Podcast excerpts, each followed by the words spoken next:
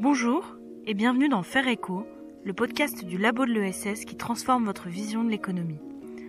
L'avènement de smart cities ultra connectées et optimisées est loin de faire consensus et porte son lot d'incertitudes sur les réels bénéfices socio-économiques et environnementaux à en attendre. D'autant que les impacts du développement technologique en termes de consommation de ressources et d'énergie ou encore de pollution sont loin d'être neutres. La ville high-tech n'est donc ni une évidence, ni nécessairement désirable. D'autres modèles urbains, fondés sur un plus grand discernement dans l'usage de la technologie, sont possibles et souhaitables. C'est l'objet de la ville ou métropole low-tech. En 2021, le labo de l'ESS a été à la rencontre de porteurs de projets dans nos territoires, s'inscrivant dans cette démarche. Par une méthodologie ascendante, le think tank a pu souligner les enjeux, les principes d'action et les solutions concrètes d'une démarche low-tech appliquée à l'échelle d'une agglomération urbaine. Mais de quoi parle-t-on? Pour en savoir plus sur la démarche low-tech, sa mise en œuvre et son appropriation dans les territoires, nous accueillons aujourd'hui Hugues Sibyl, président du labo de l'ESS, et Florian Laboulet, chargé de mission. Bonjour Hugues Sibyl. Le labo a mené une étude sur ce concept de low-tech. Pourquoi avoir fait ce choix? Bonjour, euh, nous avons fait ce choix parce que nous sommes convaincus que le sujet majeur de nos sociétés aujourd'hui, c'est la transition, une transition qui soit à la fois écologique et solidaire. Cette année, nous avons organisé des journées régionales des transitions.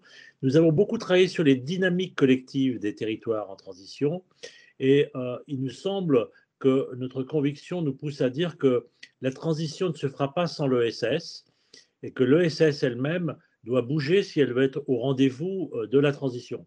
Et donc, nous nous sommes dit que c'était important que le labo euh, travaille sur ce sujet et travaille sur la dimension technologique du sujet. Nous avons choisi les grandes agglomérations d'abord pour démarrer ce travail parce que c'est là où il y a la plus grande densité euh, d'habitants, de matières grises, de technologies.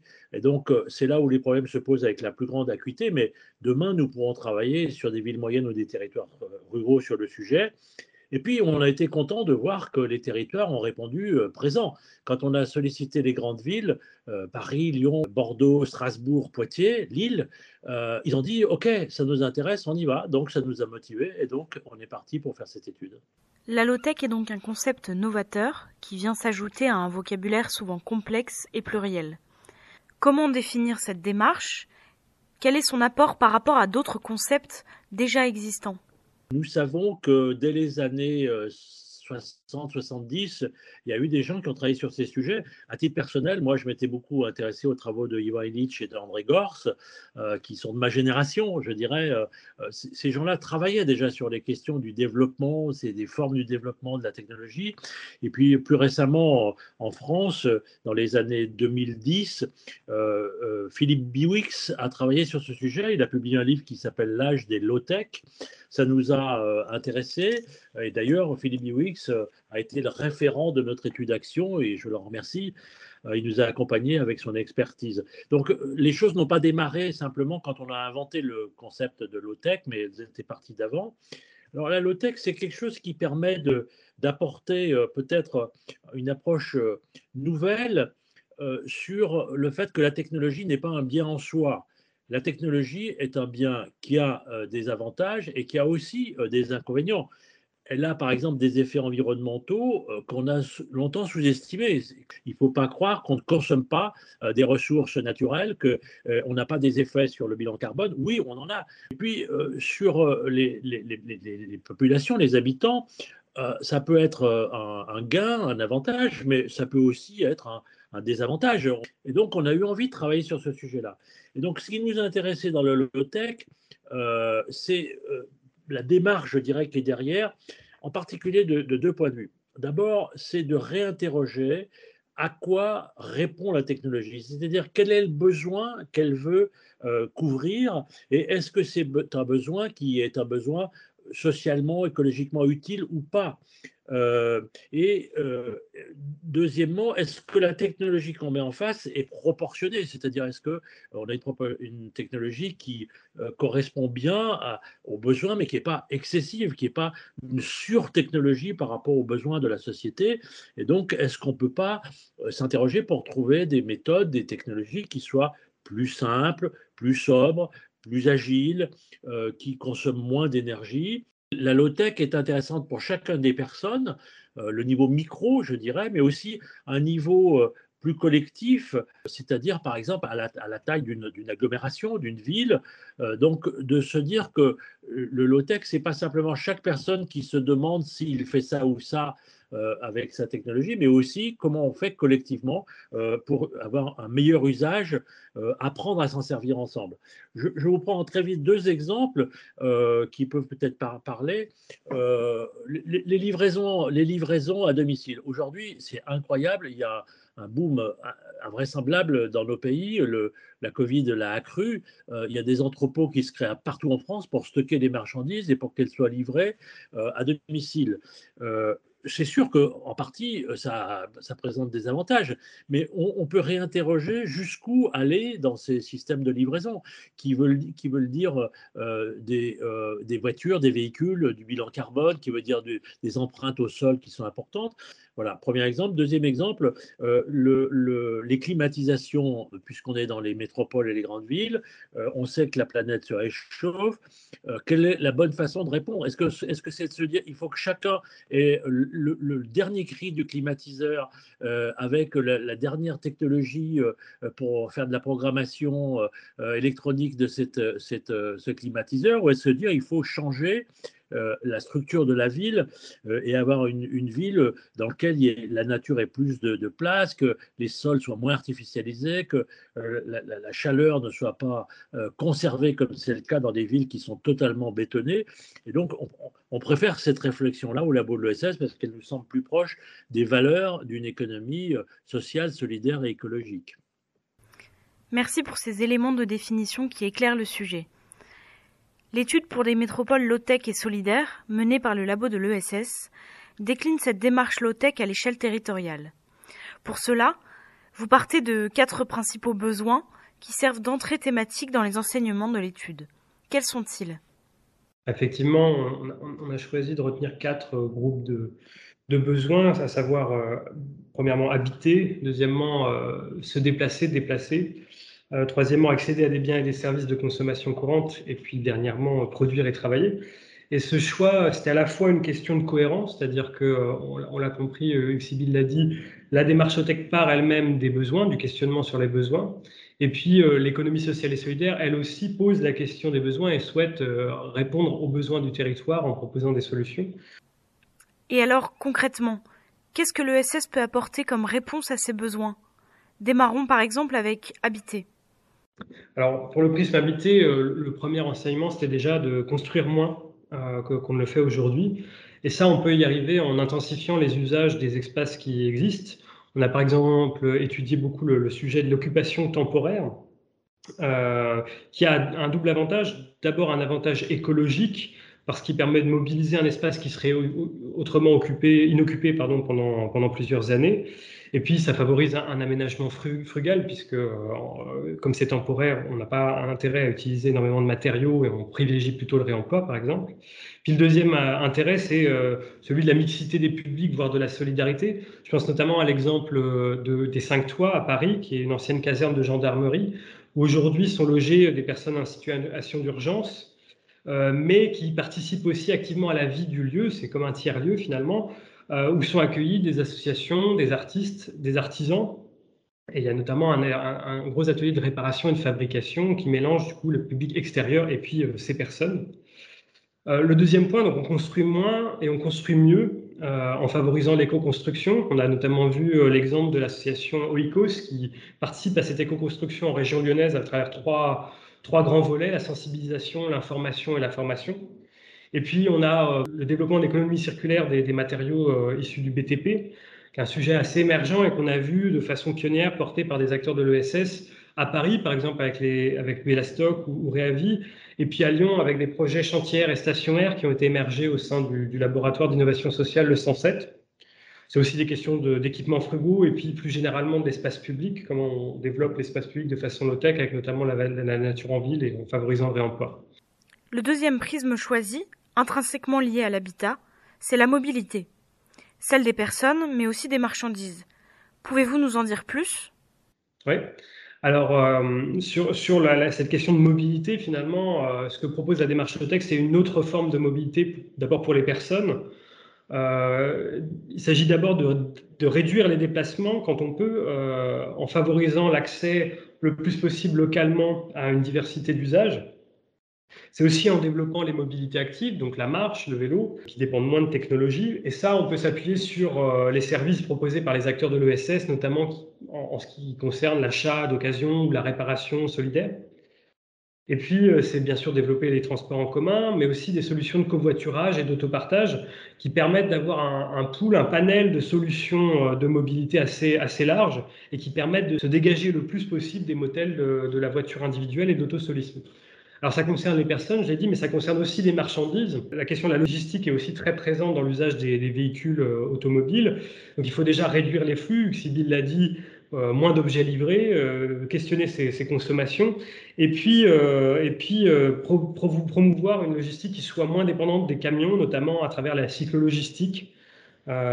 tout en respectant bien évidemment les conditions de travail des personnes. Et là, l'ESS a beaucoup de choses à apporter.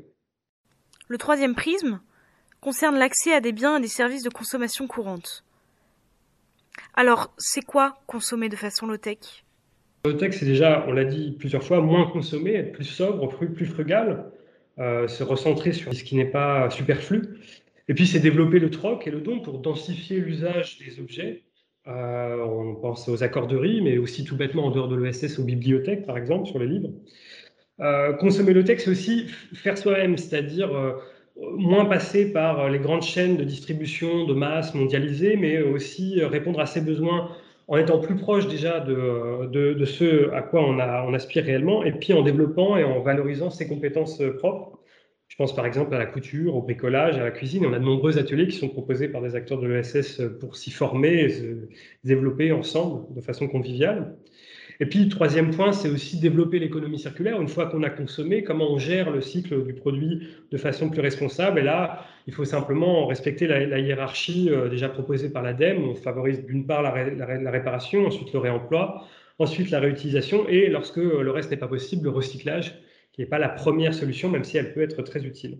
Et là, on a de nombreux exemples d'initiatives de l'ESS, soit euh, les, les recycleries, les ressourceries, les ateliers de réparation, qui sont euh, très intéressantes et qui permettent en plus souvent de créer des emplois non délocalisables et euh, en insertion, contrairement à, beaucoup de leurs, euh, concurrents de l'économie, on va dire, classique ou start-up. Nous avons parlé habitat, déplacement, consommation. Le dernier prisme pour les compléter, c'est celui de produire et travailler. Comment l'illustreriez-vous? Alors c'est vrai que c'est un peu le pendant du, du précédent. C'est-à-dire que bien sûr on va développer l'autoproduction, mais on, s'entend, tout ne peut pas être autoproduit par les personnes elles-mêmes. On a besoin d'une économie, mais il faut que cette économie, elle soit plus dans la proximité, plus ancrée euh, dans les territoires, plus territorialisée. On pense notamment aux outils qui sont les monnaies locales ou euh, l'artisanat aussi, développer un réel artisanat low-tech. Par exemple, pour l'alimentation, c'est développer l'agriculture urbaine et participative. Ça nourrira pas toute la ville, mais ça y participe. Et puis, ça permet de sensibiliser euh, les personnes sur leur alimentation. On aura bien sûr besoin de systèmes de production industriels, euh, mais pour ça, il faut essayer de les relocaliser. Alors bien évidemment, à la bonne échelle, pareil, tout ne se fera pas dans les villes. Euh, et, toutes les villes ne produiront pas tous les, objets dont elles ont besoin. Mais on peut pour cela jouer sur les interactions, les complémentarités entre territoires, les coopérations finalement. Et puis on peut réintroduire bien sûr certains sites de production dans les agglomérations. Je pense notamment à l'exemple du textile qu'on a beaucoup évoqué et qui est aujourd'hui assez dans l'air du temps sur le Made in France. Donc la ville, en fait, et la métropole Lotex ce sont des territoires qui sont productifs, mais attention, pas productivistes. On, reste sur la consommation et donc la production raisonnée, et on questionne la façon dont on produit, à la fois en s'inspirant de la démarche Lotec à l'intérieur même des entreprises, la façon dont elles fonctionnent, dont elles conçoivent leur, leur, leur, activité, et puis en s'inspirant de démarches comme l'éco-conception, euh, tout en favorisant aussi les mutualisations entre entreprises, je pense en, en termes d'espace, en termes de, mise en commun de données, de connaissances, de matériel, de salariés, qui permettent à la fois de développer les coopérations et puis euh, de réduire en fait l'impact environnemental en partageant les choses, en mutualisant les choses. Merci Florian Laboulé pour ces éléments de réponse. Ces différents prismes permettent de mettre en exergue les problématiques soulevées par l'usage toujours plus omniprésent des technologies. Face à ces enjeux, l'économie sociale et solidaire offre déjà des solutions. Monsieur Sibyl, pour vous, quels sont les liens qui unissent ESS et low-tech et comment l'ESS contribue-t-elle à la mise en œuvre d'une démarche low-tech à l'échelle urbaine? Je dirais que la, low-tech pour l'ESS, c'est à la fois une responsabilité et une chance une responsabilité parce que euh, nous voulons changer le modèle de développement et donc euh, la, question technologique en fait partie et une chance parce que aussi euh, ça peut permettre à l'ESS de se faire mieux comprendre sur les territoires. Pour moi, le lien entre l'ESS et la low-tech, ça touche à plusieurs choses. D'abord au profit. Nous défendons une économie sociale dans laquelle le profit n'est pas la finalité. C'est la même chose pour la technologie. En économie sociale, le capital, c'est utile, c'est un moyen, mais ça n'est pas la finalité, ce n'est pas l'objectif. De même pour la technologie, c'est aussi un rapport au pouvoir. Fondamentalement, l'économie sociale et solidaire entend distribuer le pouvoir, le partager, faire en sorte que les gens aient du pouvoir sur leur vie, sur les choses, sur leur travail, sur leurs déplacements, et donc aussi du pouvoir sur la technologie. Et puis aussi, comme Florian l'a dit, bien sûr, euh, essayer que la technologie réponde à des besoins qui ne soient pas des besoins créés artificiellement par la publicité, par le marketing ou autrement, mais correspondent à des besoins fondamentaux de, la population. Donc, pour, nous, l'ESS, c'est une, une, proximité avec la c'est une responsabilité, une chance. Euh, L'ESS ne doit pas avoir pour vocation d'abord de faire croître le PNB, mais de répondre aux questions euh, auxquelles la low-tech, euh, que la nous pose. Que produit-on? Pourquoi le produit-on? Et comment le produit-on? Et dans ce sens-là, je pense que la low-tech est une chance pour l'ESS de se reposer ces questions fondamentales que la crise du Covid ne fait que approfondir et, interroger. Je vous prends rapidement euh, un ou deux exemples. Le premier, c'est Extramuros, qui est une, une menuiserie associative solidaire à Paris. Eh bien, cette menuiserie, qui est une entreprise d'insertion, s'est ouverte sur le public pour favoriser l'apprentissage du bricolage de façon collaborative avec des ateliers, donc, euh, qui permet à tout le monde finalement de s'approprier euh, la technique du bricolage, en particulier sur le bois. Un autre exemple intéressant, c'est euh, COP et BAT, qui est une coopérative d'activité à Bordeaux, d'activité et d'emploi, et donc là, qui rassemble en son sein les artisans, les professionnels du bâtiment, qui travaillent dans ce champ de, du bâtiment et qui le font avec une optique low-tech, développement durable. Donc il y a un lien assez naturel entre l'ESS et le low-tech. Merci, monsieur Sibyl. Je reviens vers vous, Florian Laboulé. Si l'ESS permet de pallier les dérives de la Smart City et ainsi développer l'approche systémique de la low-tech, cette démarche reste encore peu comprise et peu connue. Ainsi, comment sensibiliser à cette démarche et permettre à toutes et tous de se l'approprier? Je pense qu'il faut, euh, déjà distinguer les, publics. On a d'abord l'enjeu du grand public qui, effectivement, euh, même s'il s'approprie de plus en plus ce concept-là, ça reste assez minoritaire encore. Euh, là, on peut jouer sur, par exemple, des événements de sensibilisation, des festivals, des, des conférences. Nous, on croit aussi beaucoup au labo de l'ESS, aux outils ludiques, aux, défis, aux jeux. On pense par exemple à la fresque. Il y a, une fresque d'Elotech qui existe sur le même titre que la fresque du climat, qui marche beaucoup. Il y a aussi tout ce qui est défi. On a vu défi boulot à vélo, par exemple, aller à, son entreprise à vélo, avoir un petit challenge sur, le, sur un temps donné. Il y a aussi beaucoup, et ça on l'a voulu vraiment le souligner dans le rapport, l'importance des lieux, euh, des lieux, notamment des tiers-lieux qui permettent à la fois de se familiariser avec la low-tech, ses différentes dimensions, euh, la réparation par exemple, la fabrication, etc. De concrétiser, on voit vraiment ce que ça veut dire dans le concret, et puis d'expérimenter tout en étant accompagné par les bénévoles, par d'autres personnes, par des salariés. Ces, tiers-lieux-là, permettent de faire des ponts en fait entre les différentes dimensions de la low-tech parce que euh, on peut venir pour réparer sa bouilloire électrique et puis on ressort finalement avec des idées pour mieux manger euh, localement et puis euh, réduire son impact numérique sur le web, par exemple.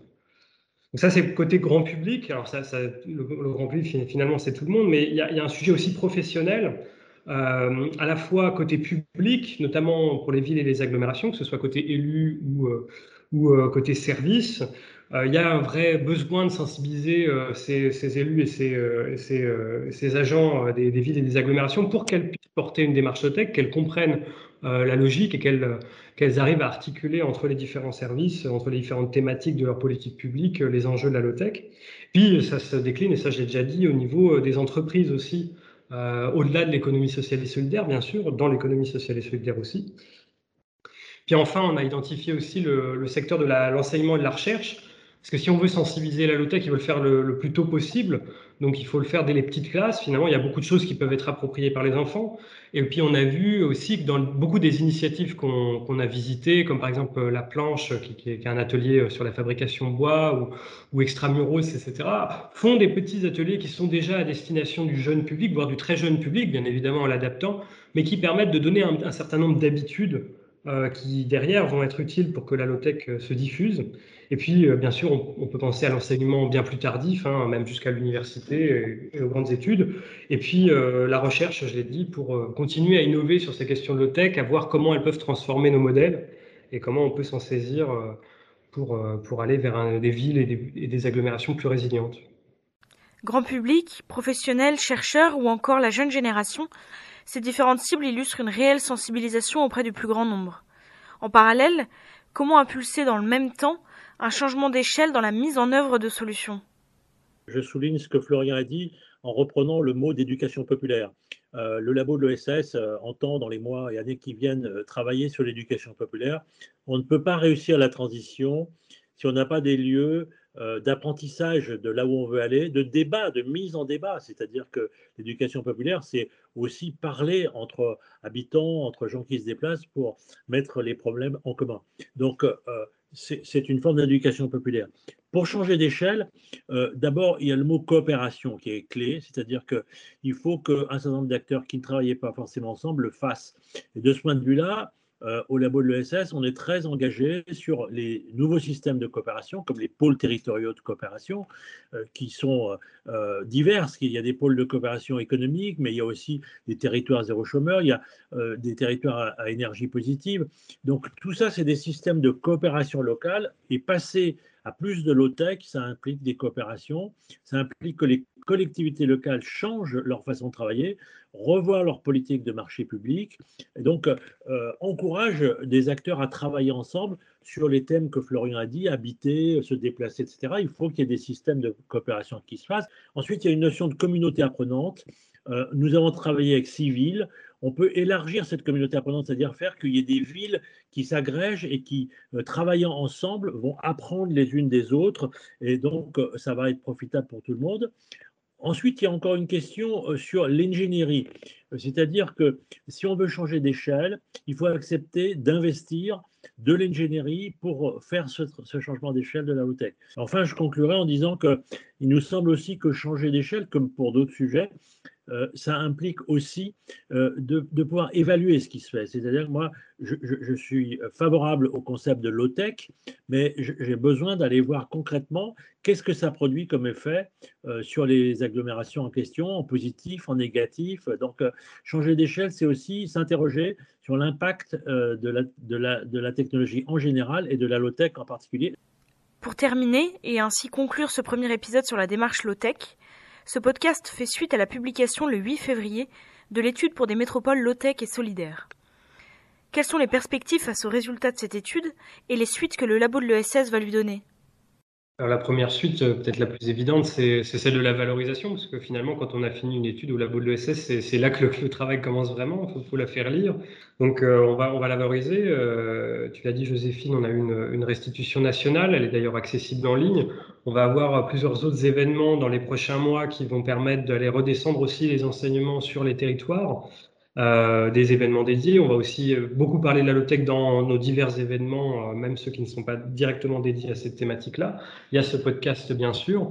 Et puis, on, a, on invite tout le monde à se saisir à la fois donc, du grand rapport qu'on a publié, du guide pratique euh, qui l'accompagne à destination plus particulière des villes et des agglomérations. Et ça, c'était mon deuxième point. Finalement, l'objectif maintenant, c'est de permettre cette appropriation, c'est-à-dire qu'on a débroussaillé le terrain. Maintenant, il faut qu'on arrive à creuser sur, euh, sur les thématiques qu'on a dit et, plusieurs d'autres aussi. Pour, euh, pour, accompagner les villes et les territoires plus généralement et leurs acteurs pour à s'approprier cette, cette démarche et cette dynamique.